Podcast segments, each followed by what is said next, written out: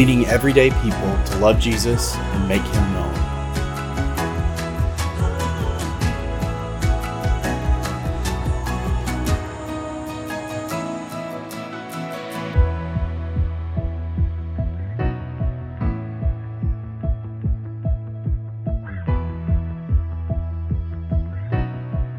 Here's our pastor, Dr. Larry LeBlanc. Join me in turning to Genesis chapter 16 this morning. Genesis chapter 16 as we continue our study and our journey together through the life of Abraham, a friend of God on a journey of faith. And as you're finishing up turning there, I'm going to give you a little bit of a test this morning. I want you to complete the sentences that I'm about to speak. I want you to fill in the blank. I need you to do this audibly. So you're going to know the answers to these. I just need you to, to help me out. So if you're ready, get your game face on and let's go. Fill in the blank. If you want something done right, hmm, there you go.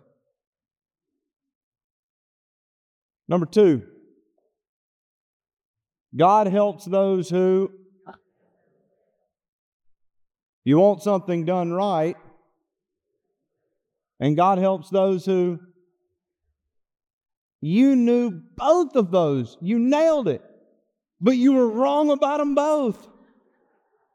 Totally wrong about both of those things. And so this morning, I want us to think about that because the reason that they're adages, the reason that some of you were able to nail those fill in the blanks without even having all of your coffee yet this morning is that those things have been so ingrained in us that we have actually begun to believe them, even though they're anti biblical.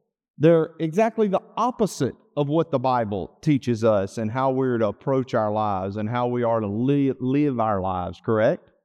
So let's talk today about what it looks like for people who love the Lord, for people who really desire to follow the Lord, what does it look like when most of us throughout our faith journey feel like it is our job to help God out? That if we don't really step in and make sure that things get done right, that somehow the Lord is going to be handcuffed in what He is able to do. There's so many of us that, that stay really discouraged. We've talked about over the past couple of weeks what worry and anxiety and discouragement, what those things actually look like. But let's talk about for just a moment why it is that we stay so anxious and why it is that we stay so discouraged when all of the time we're focused on that if we want God to help us, we have to help ourselves. And if we want something done right, we've got to do it ourselves. When the truth of the matter is that if we would stop looking at ourselves all of the time, when we would stop trying to come up with the solutions that we could muster, and we begin to be people of faith and understand that we need to completely and totally change our focus, that our lives would begin to change and change radically. You see, that's where we find ourselves in Genesis chapter 16. You probably know this story well. If you're walking through the Bible with us, you have already read this. If you are reading through in this sermon plan, you have already read it. And what you know is, is that we get to a very critical place, not only in the story of Abram, but we get to a critical place in world history in Genesis chapter 16. Because as we've opened up there, the tensions are rising. God had come to Abram, you remember, over 10 years ago and promised him, I'm going to make you into a great nation. I'm going to make your descendants as numerous as sands on the seashore.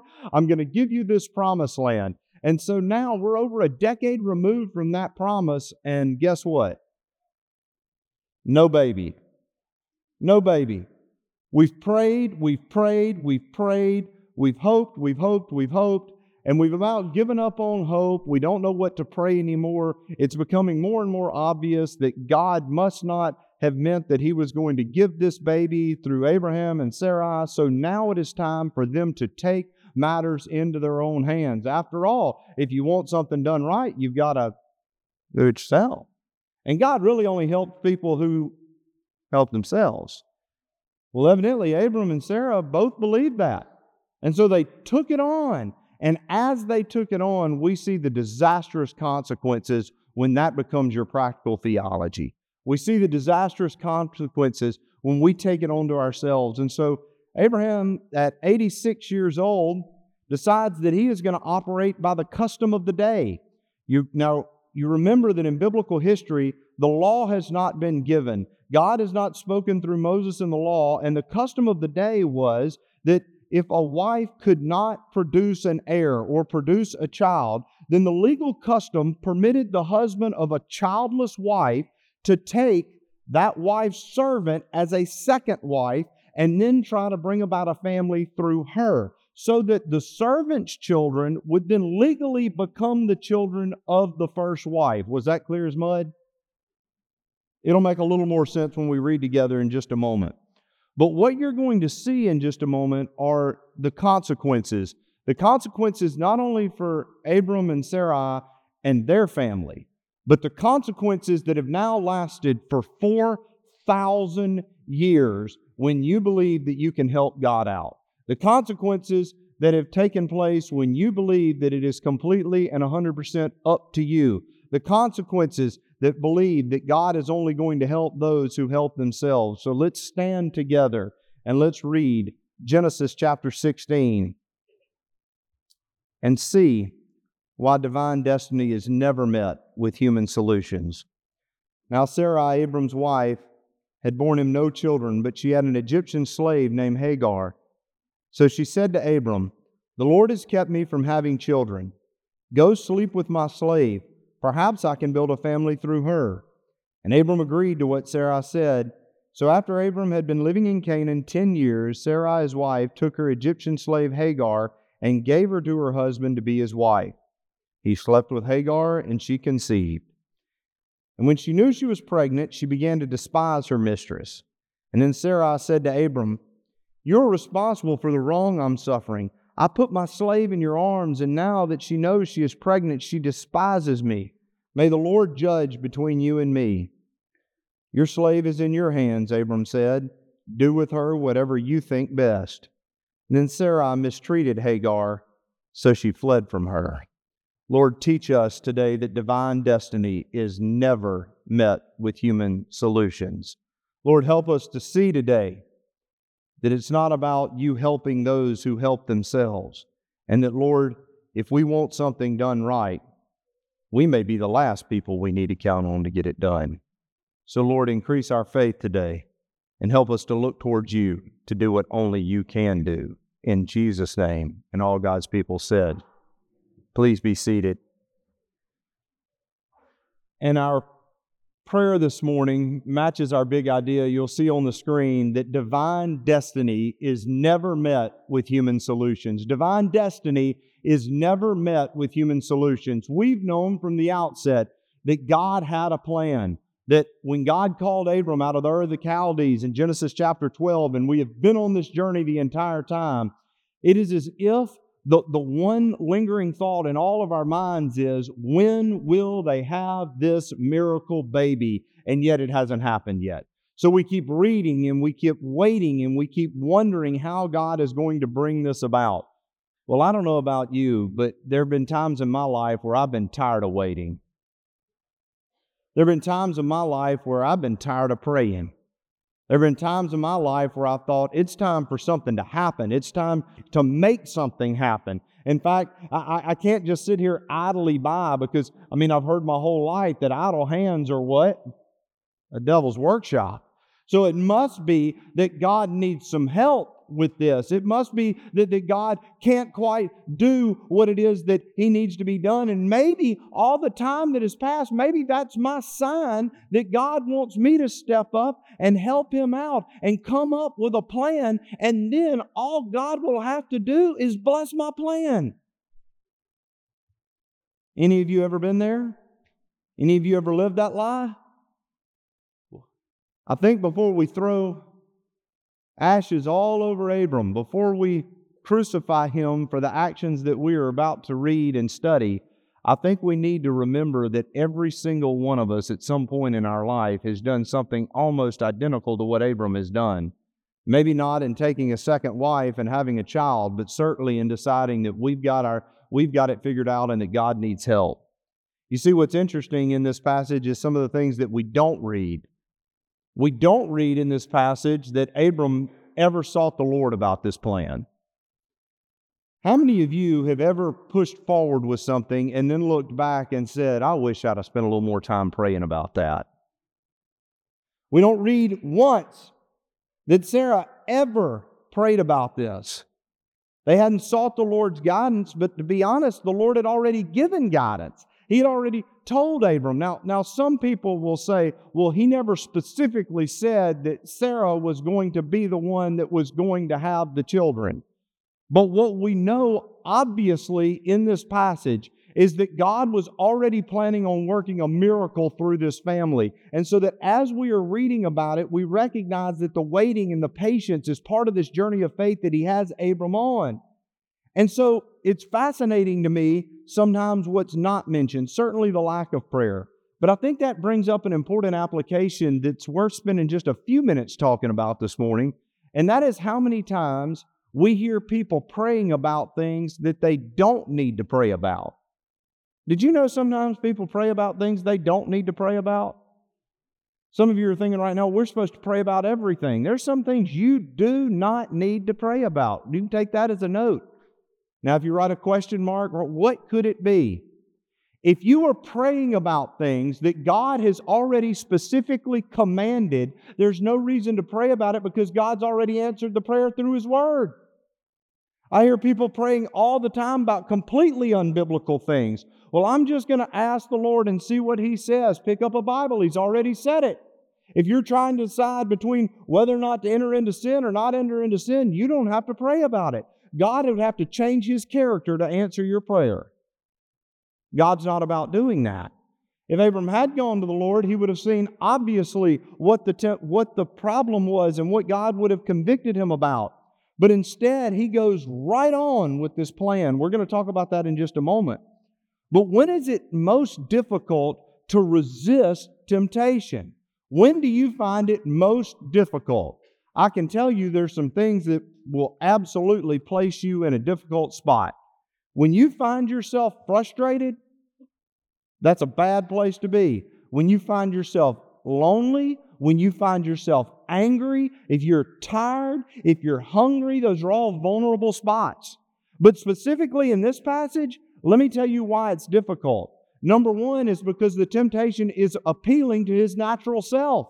It's appealing to his natural self in two different ways. Number one is it's appealing to his natural self because he's wanting this family. So it is a desire of Abram's already. So it's appealing to a temptation, and even it is perverting what God has told him he would do. Not this way, but he says, you know what? That sounds like we could make it work, or I could make it work. But secondly, it appealed to the flesh.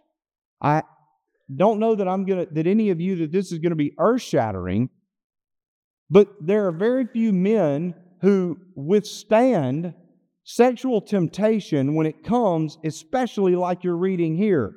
Your wife comes to you and says, Hey, I've got a great idea. Remember the girl that we picked up in Egypt? Uh, uh, I, have kind of noticed you've had your eyes on her for a while. I, notice when she walks by that you don't seem to mind.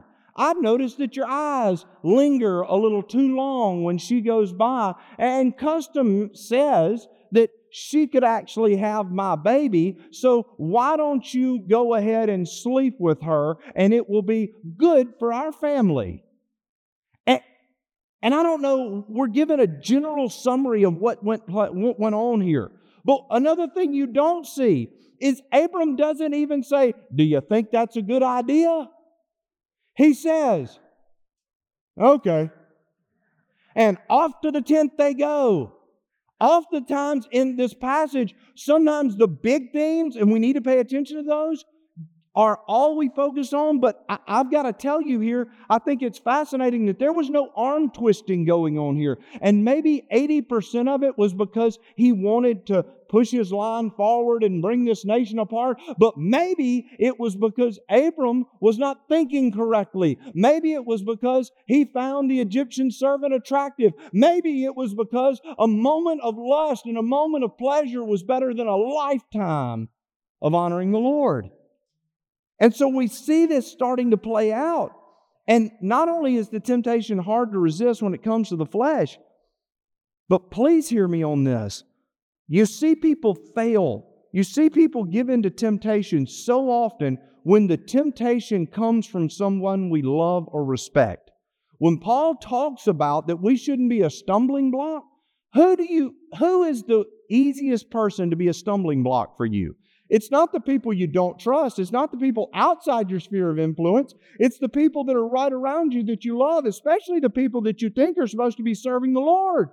And so sometimes with those people that we're close to, we put our guard down. And when you put our guard down, someone like Sarah, like his wife, someone like your close friends, someone like people you go to church with, someone that you consider to be a Christian, that you've gotten counsel from, and all of a sudden this idea comes from them and you accept it more readily than you would from anywhere else. And that's exactly the situation we find ourselves with Abraham and Sarah. And so as we begin to look a little deeper into this passage, it causes us to think back. And I want you to think back on the blunders and mistakes that you've made in your life. I want you to think about the missteps. I want you to think about the direct sin that's taken place in your life. And I'm guessing that many of those times it is because the flesh allowed emotions to rule in your life. And it's not that we should not have emotions. None of you are robotic. You were created with emotions. You were created to have emotions. Emotions are an important part of who we are. But we've got to be a people who don't allow every emotion to change every whim and every decision that we make. So, because if I'm going to make decisions on my life based on my emotions, then my life is going to look like a roller coaster all the time. Sometimes I need to step back and say, well, I feel like this, but what I feel like and what is right or wrong are two totally different things. I don't doubt Abram was a man. He was an 86 year old man, but he was a man. And evidently, 86 wasn't quite as old an 86 as 86 is now. And so Abram allows the pressure and he allows the temptation to come on his life. And so, because of that, he allows his emotions to rule, he allows the influence to rule over his life. And so he goes and he takes Hagar, and all we're told is that they go together, they sleep together, and the next thing in the narrative is she becomes pregnant. Well, when she becomes pregnant, everything starts to fall apart. I don't know if you noticed that, but it is immediate degeneracy takes place in this family. But before that took place, I, I want you to imagine when they found out that Hagar was pregnant, when Hagar realized that, that she was pregnant, she told Abram and, and Sarah. And I imagine that in those first moments, what do you think the emotion was? I would tell you that I bet it was glee. I think they were happy. I think they were excited. I think they probably responded to that like many of us would. Our plan worked. Oh Lord, now you don't have to work a miracle. We've already worked a miracle for you. We've gone on ahead of you and we've gotten the job done. So, God, you can relax. And all you have to do, and we know this because later in the narrative, it's what Abram suggested just use Ishmael. Just use Ishmael. May he be the son of blessing. May he be the one. So they begin to believe that their plan, their strategy has worked its way out. But what do we know? Because most of us have read through the end of the story. It had absolutely nothing to do with divine blessing. And so, as they begin to justify themselves, now the consequences of sin begin to show themselves, and we see it just in the few verses that we just read. What's the first thing that happens? Hagar gets pregnant. Now, she is the servant of Sarah, right? But because she's pregnant, we read in the Bible that now, because she's pregnant and Sarah can't get pregnant, that Hagar begins to taunt her that Hagar begins to use that and to tell Sarah, you see, I'm the one he loves. I'm the only one that can produce a child. And all of a sudden, it got real inside this house. Because now, not only is Hagar taunting Sarah, but Sarah now is furious back at Hagar. She wants her gone. And we even read, who does she blame? Abram. This is your fault. Well, it kind of is But it was your idea. Does that remind you of any other story in the Bible? You remember this? Genesis chapter 3. What did Adam tell the Lord? I wouldn't have done this. You know I wouldn't have done this. It was that woman. If that woman hadn't been in my life, I'd have never eaten this. You and I were good. But then you took out a rib and made this. Remember that? Same thing. Now, Sarah, what's she doing? Well, it's your fault. You should have never taken her. You should have never taken this step. And so now we're looking at this aged, wised, blessed father of Israel. And you're expecting a little more probably than what you got out of Abram. Because you're thinking that he's going to assert himself. He's the spiritual leader. He's the one that's had visions of God, right? He's the one that has walked with God and spent time with God and heard the audible promises of God. Not Sarah, Abram. He is the one that was called to be the spiritual leader of his house. But what happens now?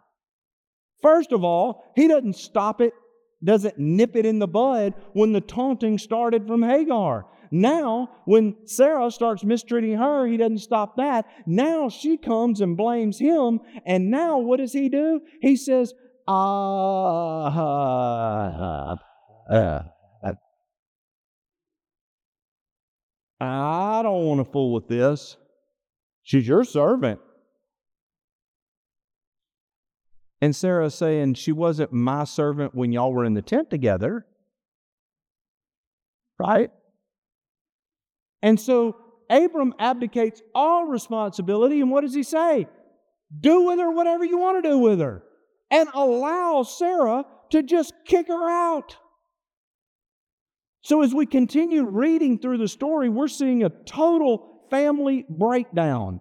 And I think you ought to know, and please hear me when I say this there are long term consequences for short term pleasure. One of the reasons that families get destroyed is because people don't think about the collateral damage.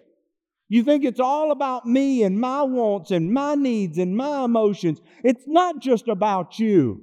You have a wife and you have kids and you have a mother and you have a father and you have brothers and you have sisters. And you say, well, that has nothing to do with them. It has everything to do with them. You have a church family and our decisions affect other people and collateral damage is serious. And you're starting to see the collateral damage and you're starting to see the shock waves go out from his family. So much so that I couldn't help but think of this verse. Some of you are going to commit this one to memory. Proverbs chapter 25, verse 24. Young men, you ought to memorize this, etch it to your hearts. It is better to live on the corner of a roof than in a house with a quarrelsome woman.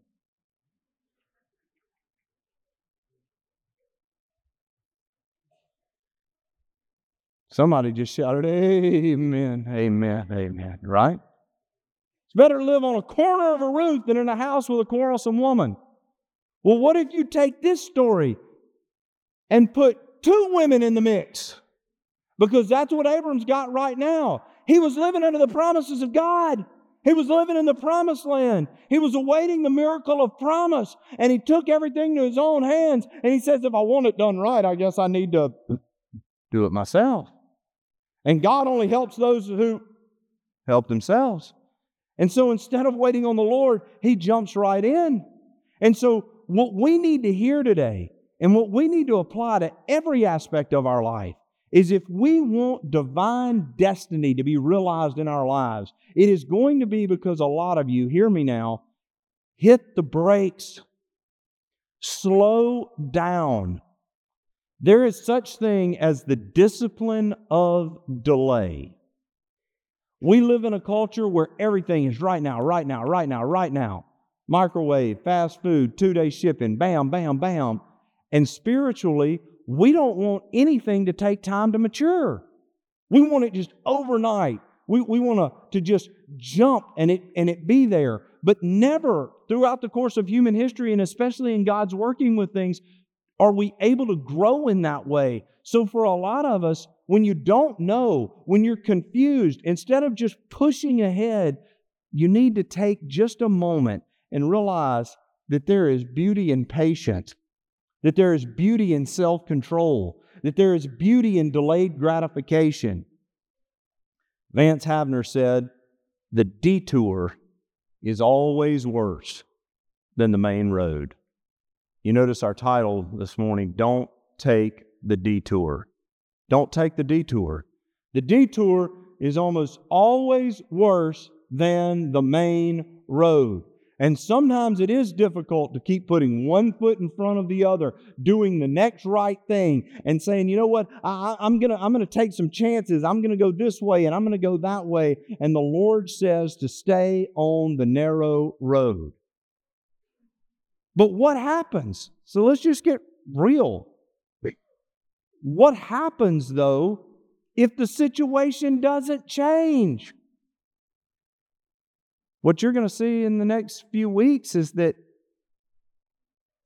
Abraham and Sarah, they've got 14, 15 more years from this moment until Isaac will be born. That's a decade and a half. So, what happens in the waiting? What happens if the situation doesn't improve? What happens if the circumstance doesn't get better? Here is the crucible of faith. There is not always a guarantee that your circumstances are going to get better. There's not always a guarantee that your situation is going to change. But here's the guarantee is that in the midst of it, whether it takes 14 days, 14 years, 14 months, however long it takes, that even if the situation does not change, what we do know is that God's grace is strong enough to change us in our situations. You see, God's greatest goal, and, I think this is where, especially in Western Christianity, we've gotten so confused that somehow that God exists for the sole purpose of making you happy. That in all of his infinite wisdom, that his greatest goal in life is to give you what you want. Now, I'll set you up with an easy one. You can even tell by the inflection in my voice. Is that God's greatest goal? So, so what is God's greatest goal? What is God more passionate about than anything else in the universe? What is God's greatest goal? Always and forever, God is consumed with His own glory. The greatest goal that the Lord has is His own glory. So, the way that glory is manifested in you and I is not by giving us everything we ever thought we wanted, but it's by creating a holy people. And to be holy, God wants to work in us. And so, sometimes the circumstances don't change, sometimes the situations don't change, but yet in the midst of that, what we do know is that God's grace is still working and working mightily. It's amazing to me as we walk through this story, as we've seen Abram abdicate his role as the spiritual leader of his house, we've seen him tank things in his life by bad decisions, we've seen mistreatment among family. But yet, in the midst of it, a child is born. A child by the name of Ishmael. And I want you to know today that it is very possible in your life to get an Ishmael instead of an Isaac. Paul helped us to understand that. If you look in Galatians chapter 4, Paul talks about this exact text when he's talking to the church at Galatia.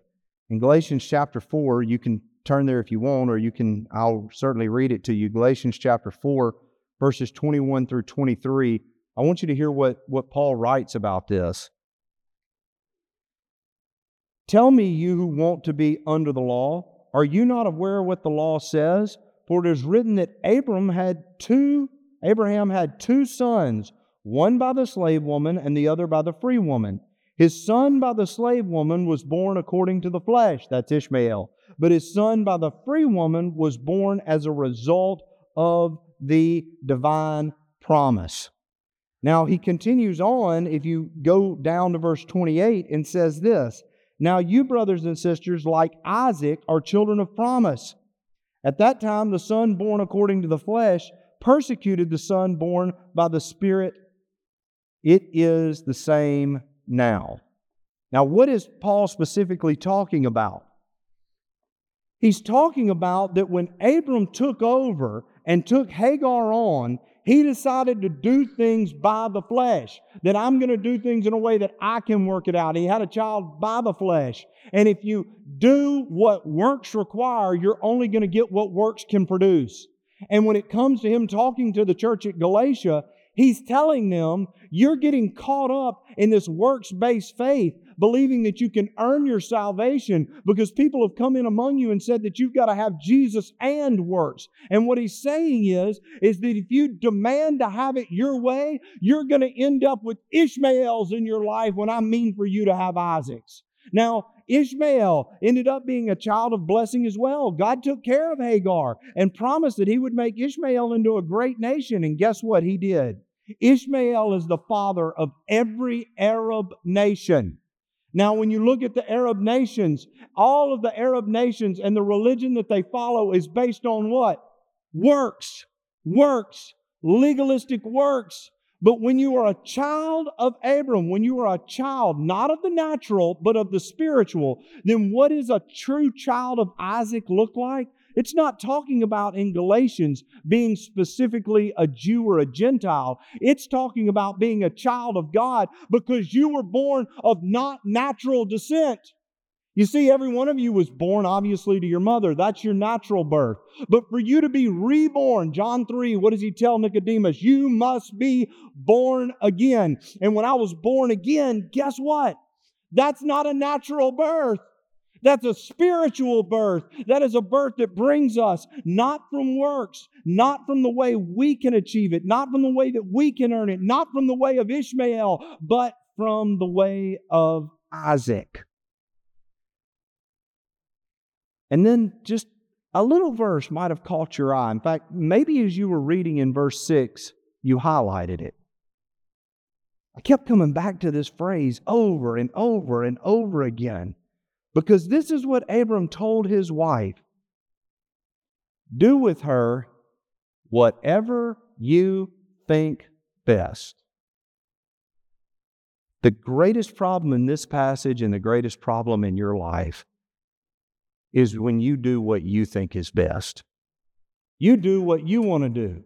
You do what pleases you. You do what brings you convenience. You do what it is that brings you the absolute most pleasure. You do what you think is best. Coming from the father of the Jewish people, we would hope to expect more. Because the truth of the matter is, if you live your life doing what you think is best, you will run your life into the ground. Many of you have lived a portion of your life, or you may be living it now, doing what you think is best. Some of the greatest conversations I have with people is when they realize that's how they have been lead, living their lives and they figure out, you know what, living my life like this, I have run it into the ground. I'm a terrible captain of my own ship. I can't run the show. Everything's in disarray. Everything's torn up because I've wanted to have it my way and I've demanded to have it my way. It's fascinating in the midst of this that God could have stopped all of this if He'd have wanted to. But when you demand to have your way, don't be mad at God for allowing you to have what you've demanded. John 15, verse 5, Jesus is speaking. It'll be in red letters in your Bible, and he says this Apart from me, you can do nothing. Nothing. So, what does that tell me? If I want something done right, I better let the Lord do it. Amen. And it's not that God helps those who help themselves. God only helps those who can't help themselves. God helps those who recognize that they can't do it on their own. Do you know that really God only dwells in two places? God dwells in the high heavenlies and he dwells in a broken and contrite heart. If he doesn't dwell in your life, it's because you're not broken and you're thinking that you can still captain this ship, that you are still the master of your own fate, that you are still the controller of your own life. And the greatest, most freeing thing to happen to someone is to bow before the Lord in brokenness and say, Lord, I can't do it on my own. Proverbs 28 26. He who trusts himself is a fool. He who trusts himself is a fool. But yet, Proverbs 3 5 and 6 Trust in the Lord with all your heart and lean not on your own understanding. In all your ways, acknowledge him, and he will direct your paths. Friends, a fool trusts himself. The truly wise man in a broken and contrite heart comes before the Lord and recognizes that I need you and I need you desperately because a divine destiny is never, ever going to be met with human solutions.